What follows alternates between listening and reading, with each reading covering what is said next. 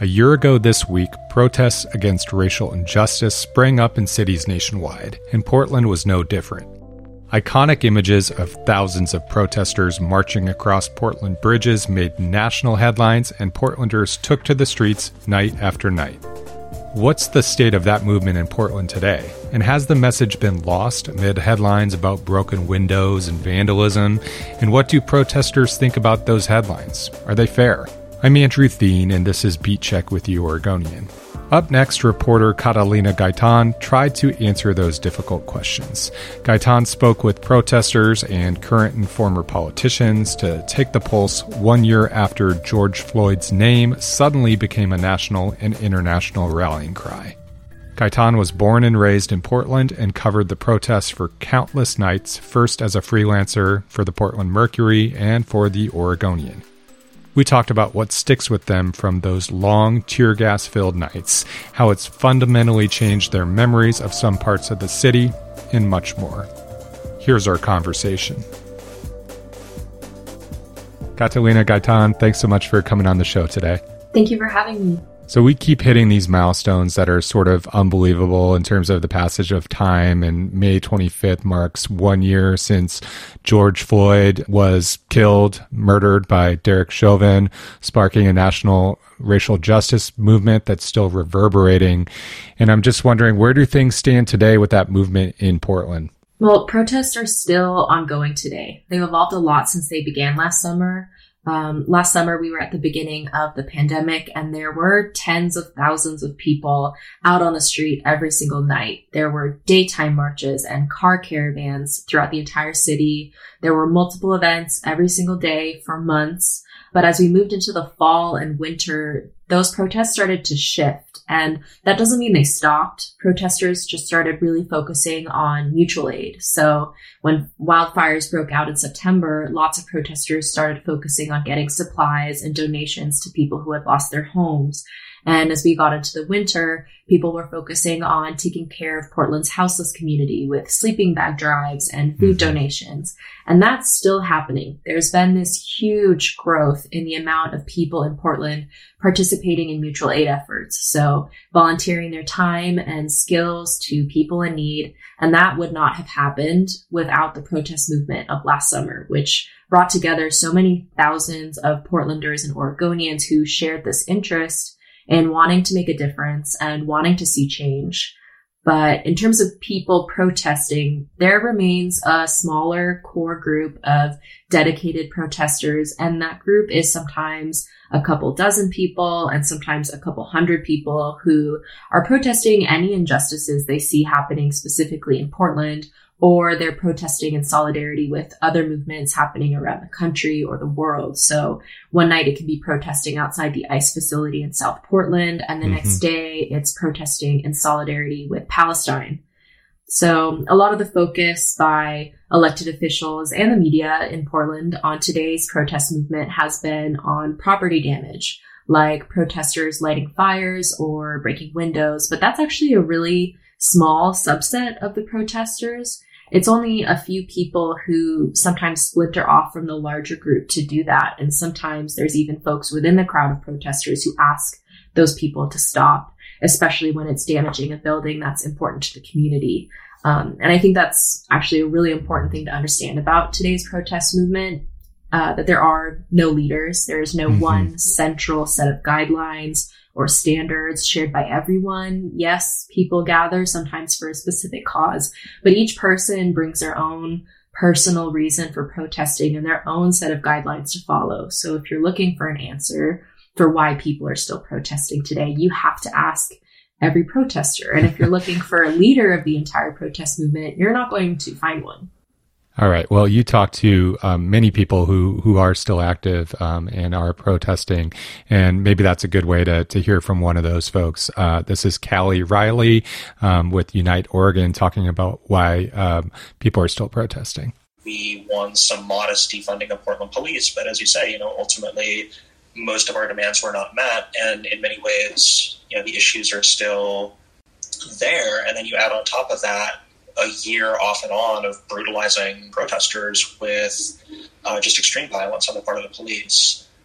it's it's frustrating. I think you know it's really frustrating to be told that there are certain right ways to protest and certain wrong ways to protest, but then you know organizations like Unite Oregon engage in what are deemed by people in power to be good forms of protest. And I want to be really clear: I'm not endorsing the view that there is good protest and bad protest. Um, I just want to be really clear there.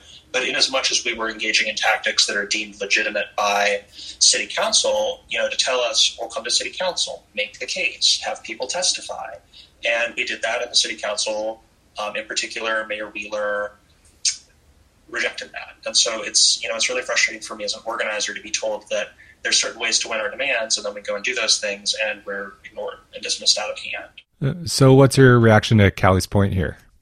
Yeah, what Callie is saying is something that I heard a few people say, which is that they feel like Portland was in this really unique situation last summer where our city council could make big changes to the way the city handles public safety and policing and issues around systemic racism. And there was a sense that if city council wasn't going to listen to the demands of tens of thousands of people protesting in the streets every night, they might listen when hundreds of people sign up to testify for hours in front of city council in support of the same set of demands, mainly to significantly divest from Portland police. And while the city did make pretty large budget cuts to the police department, it was not even close to the amount organizations like Unite Oregon and Imagine Black, which formerly the Portland African American Leadership Forum, were aiming for.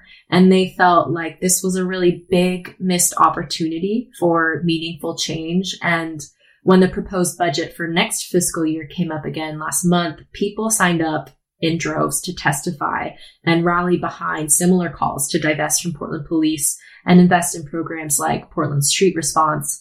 But again, their demands weren't really met in the budget that was approved. And yes, some cuts were made to the police budget, but Portland Street Response wasn't expanded beyond its pilot program in Lents. Uh, despite there being so much vocal support from Portlanders to invest in that program, instead mm-hmm. of, for example, adding 30 unarmed police officers to the police department. And Street Response is the program uh, uh, led by Commissioner Jo Ann Hardesty, which is um, a model that is supposed to send um, unarmed um, social workers out to people in crisis, um, which uh, you know unfortunately did not happen um, in Lents Park earlier earlier this year. We should note, Catalina. I'm I'm curious. You reached out to numerous people to take the pulse right now, and beyond, you know, uh, Callie Riley. Can you give a sense of who you spoke with and what they had to say about kind of this moment in time and where we're at one year after George Floyd was murdered? I spoke with nine different people and I tried to talk to people across this political spectrum. Um, like you said, I wanted to sort of take the pulse in a way, asking people how they felt about the amount of progress the city has made since last year in achieving racial justice and ending police brutality, and also if they think the protests have been effective at achieving that goal. So I spoke with a couple of former and current elected leaders, Portland City Commissioner Mingus Mapps and former state senator Margaret Carter, mm-hmm. who both said that this quote unquote violence during protests isn't furthering the goal. But Senator Carter was a lot more focused on violence perpetrated by law enforcement in Oregon against Black Oregonians and Portlanders, both historically and continuing today. Whereas Commissioner Mapps was really focused on getting protesters to stop engaging in things like arson and breaking windows, which he said actually hurt the communities that protesters say they're trying to protect um, uh, kind of across the political spectrum there. I also spoke with an Afro Indigenous protester who has been out there since the very beginning and continues mm-hmm. going out there. And she found the question around that quote unquote violence really laughable. Um, the violence and brutality, she says, protesters have experienced at the hands of Portland police and law enforcement in Portland during these protests has been extreme. And you can't compare a protester being shot in the head with an impact munition or a protester having their arm broken to someone throwing a brick through a window. She said they are just not the same. And that's something I heard from multiple people I interviewed um, is that elected leaders like Mayor Wheeler and Commissioner Mapps labeling property damage as violence is a way to distract people from the violence perpetrated by law enforcement officials against protesters. And it's a way to turn public opinion against protesters who feel like they're left with no other option but to continue protesting because they feel like they haven't seen any meaningful changes happen since they started going out last summer. I'm wondering your perspective as someone who has covered this movement extensively, um, both for the Oregonian and freelancing, and for the for the Mercury. How do you think um, just the the ebb and flow of how things have gone over the last year has has uh, affected public sentiment, and how much do you think that that the movement has changed over time? Because you you were out there a lot uh, last year and this year. Mm-hmm. The protest movement has really waxed and waned. It's been a year. So in the beginning, there was this huge outpouring of support. And I think public opinion was a lot more supportive uh, because people from all walks of life and people sharing a really diverse um, political perspective mm-hmm. were represented in the people protesting out there. But as time went on, some of that momentum started to slow and the people who were able to continue, continue going out were kind of more of a core set of protesters. It became more visible because the group was smaller. The small subset of people who are doing property damage really became the focus just because they were more prominent in a crowd of 50 than a crowd right. of 5,000. Right. Um, and when I, Damian Lillard isn't at the front of the line holding hands, you know, walking across Burnside Bridge, it's a different feel, right? When it's not 10, 15,000 people, it's, it's a lot smaller. Exactly. And like I said in the beginning, there were people lining the streets every single day, lining busy streets, holding up signs that read Black Lives Matter, messages in support of divesting from Portland police, uh, holding those signs up to passing traffic, and people would honk. And it would just be all day, every day, no matter where you drove in Portland. There were these groups on the street during the daytime, and they were elderly folks and people with disabilities who couldn't make it out to protest at night and children and their families. So it was this really diverse crowd of protesters and there were car caravans for people who were not able to go out because of coronavirus and they right. couldn't be right. in a crowd of people. It was just this widespread support and over time it's just it's just not sustainable at that de- at that degree at the beginning for a few months it was but people have lives and the pandemic has been so hard on people um, that just wasn't sustainable for a year. And so what we're left behind with is people who either are so motivated that they'll continue going out or people with mm-hmm. the access to continue going out. And public sentiment, I think because a lot of those folks have been labeled as quote unquote white anarchists and anarchist mob and as violent that yeah public opinion has really been swayed to believe that these protesters are no longer aligned with the values that they originally had last summer. And I think if you spoke with the protesters, you would get a different sense that these people are just extremely frustrated at the lack of change that they've seen happen since last year. And they feel like at this point, they can't stop protesting because it's the only way they feel like elected leaders will listen to them. You mentioned the white anarchist piece of this, and here's another person you spoke with, Jasmine Casanova Dean, uh, talking about that point. I don't believe that they are white anarchists. I believe that they are people who are upset that nothing's been done and nothing's been saying it's going to get done, and they're showing their frustration. Property damage isn't violent because a building isn't a person. So it is not violent. What the city council is doing, in my own personal opinion, is they're putting fear into people to try to justify why we need policing. And that's not appropriate, and I don't think that that's what the city council should do.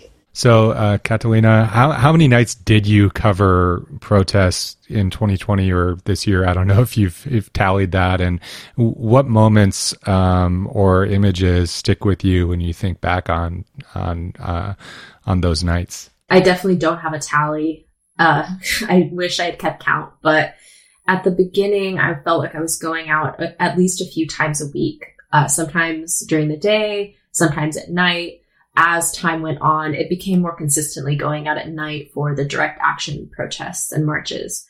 Something that really sticks with me is the tear gas. I'm from Portland, born and raised, and I don't think I will ever be able to unsee some of the things that I saw while covering these protests. I walk by streets that I've walked by my entire life and there are memories imprinted on those streets that I cannot forget of watching just an entire squad of multiple police vehicles race up the streets, sirens blaring, to have police officers in riot gear jump out of, out of vans and tackle a single protester who's just dressed in plain clothes, wearing a skirt and a tank top, carrying a drum, and seeing that person tackled to the ground and walking through streets of neighborhoods fam- with family homes where there are people looking out through their front windows um, and just ex- experiencing breathing in tear gas. There's this dissonance when you're walking through this like beautiful tree lined neighborhood of Portland and there's children's toys on the front yard and then you're putting on a respirator. It reminds you of like a video game. Militarized police officers spraying tear gas at you. And when you're in that kind of chaos, I think it's pr- it would be pretty hard to distinguish between a journalist or a reporter and a protester. So you're kind of lost within this chaos of a cloud of tear gas and everyone's coughing and there's screaming and there's police officers shouting really aggressively. And even though as a journalist you're there to do your job and you're focusing, it's hard not to be afraid for the people around you, for yourself, for the people in their homes where tear gas is seeping in, for anyone who might be outside, who's houseless. So just as someone who's been here, who's from here, born and raised, it's really difficult to walk down these same streets and not feel triggered, to not have that fear response come back up of being like, wow, I, when I was here, I saw someone get tackled and their face smashed into the ground, or here's where I couldn't breathe and was choking and gagging because of I couldn't get my respirator on quickly enough, which was all our Portland police doing that. Yeah, and it yeah. could, you know, those those streets. Uh, it could be downtown, right? It could be in the downtown core and uh, across from the Justice Center or the federal courthouse, or it could have been, you know, on the east side on on Burnside, or it could have been in North Portland, right? There's, uh, it, it wasn't just one section of the town where you have those memories. Yeah, and I think um, if you talk to residents of Portland, I think that's something that's pretty unique about this year was that it wasn't restricted to downtown Portland. That people living, going about their everyday lives became involved in the protests, whether they wanted to or not. We'll take a break and come back and hear more from Catalina Gaitan, reporter for the Oregonian and Oregon Live.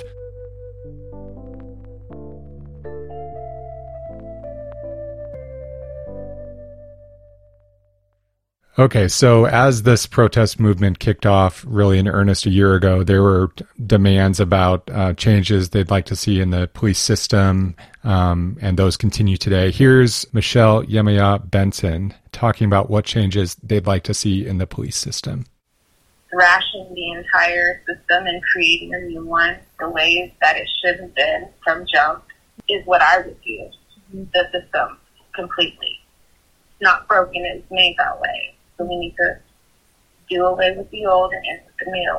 I think for the policing piece specifically, I think it would be very community-led protection and a lot of training, a lot, a lot of training, a lot of background checks, a lot of psychological analyzing and testing would go into it. So, Catalina, it doesn't feel like we are close to that reality today of a total defunding police. What happened? You, you, alluded to this a little bit, but what happened in the most recent budget that sort of underscores that point?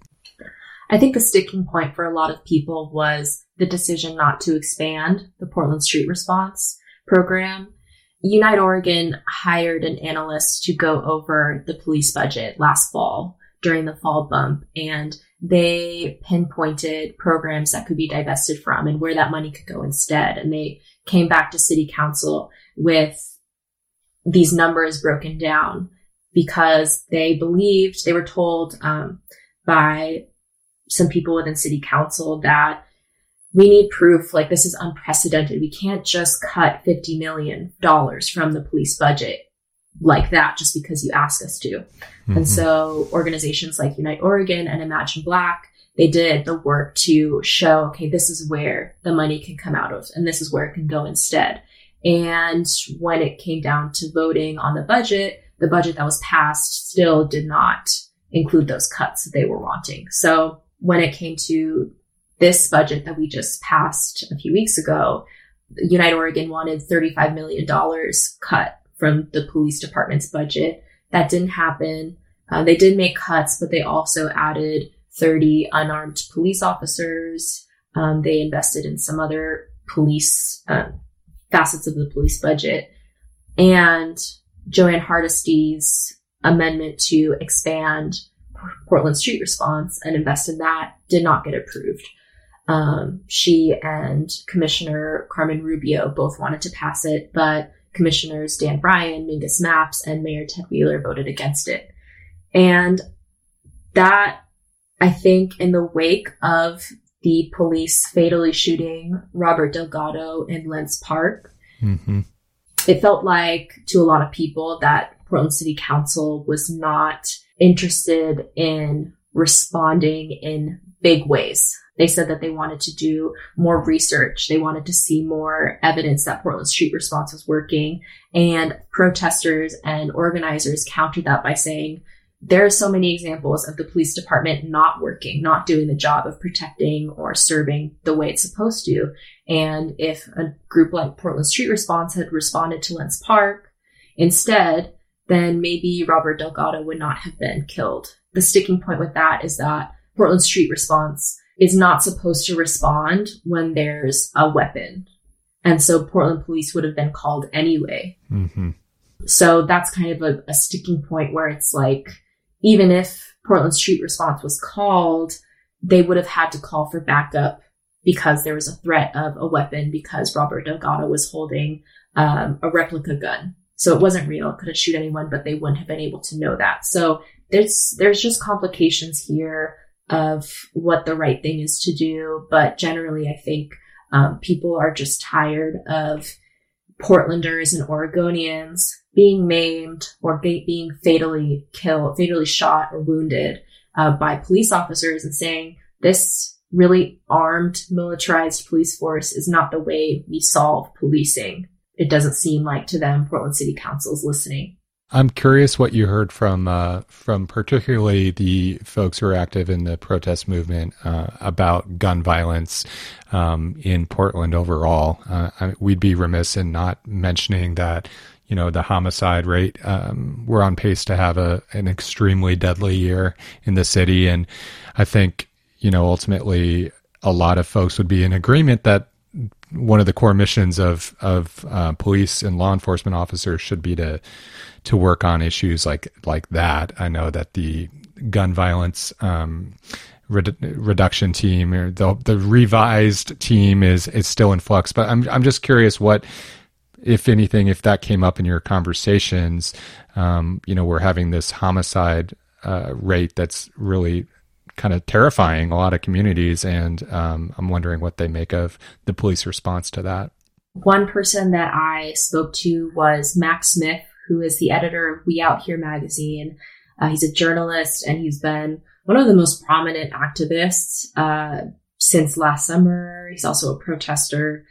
We didn't specifically talk about gun violence in Portland. We talked more about policing, but I think he would argue that gun violence is a symptom of larger problems that Portland is facing.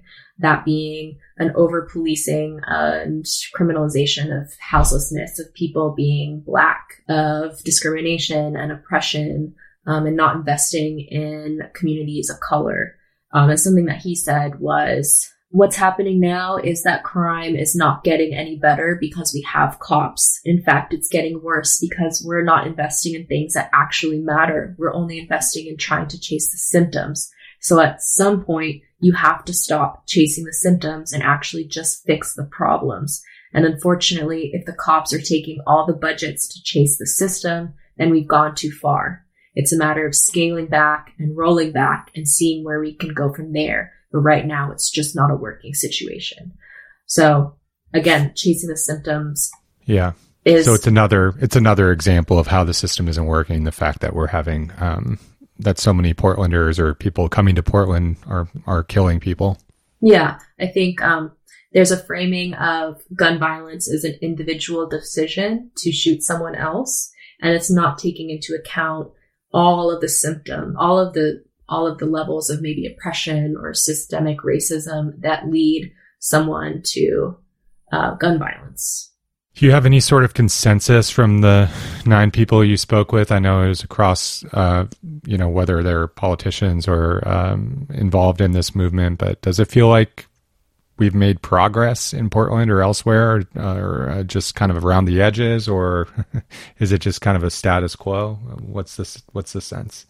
There was no one consensus shared by everyone. The only thing that was really shared in common was a belief that these protests would continue whether or not those people, the people I interviewed, approved of the way protesters were protesting, the consensus was that they're not going to stop because protesters are not satisfied with the change that they've seen. One of the most poignant moments was when I spoke with Senator Margaret Carter, who served for almost three decades in the Oregon State Legislature and Senate. When I asked her, Do you feel like there's been a significant change since you were in office? And she paused and pretty sadly, she started speaking and she said, You know, I hate to say it, but I haven't seen any real change, any big changes in policy around policing since I left office. And just to hear that from someone, she's 85, she had so much experience both as a Black woman in Portland and Oregon and as an elected official. To hear that was kind of remarkable. And I think in general, while people disagree on protest tactics, like Margaret Carter was very against sort of the violence that she said that she saw on the streets of Portland between protesters and police. Um, I think something that everyone could agree on was that there still needs, there's a lot of work that needs to be done to rebuild trust between law enforcement and the Black community, Indigenous community, and communities of color in Portland. Well, thank you so much for uh, all your reporting on the ground and uh, and from from your home, uh, Catalina. And uh, thanks for coming on the show to talk about it. Thank you, Andrew. Thanks for listening to Beat Check with the Oregonian. Catalina's story on the protest movement will be online and in the Oregonian later this week. I'll drop a link in the episode notes after it posts. If you like this show, leave us a five star rating and review in Apple Podcasts or tell a friend help spread the word. The best way to support our journalism is with a subscription to Oregon Live. You can do that at oregonlive.com slash pod supports. Until next time.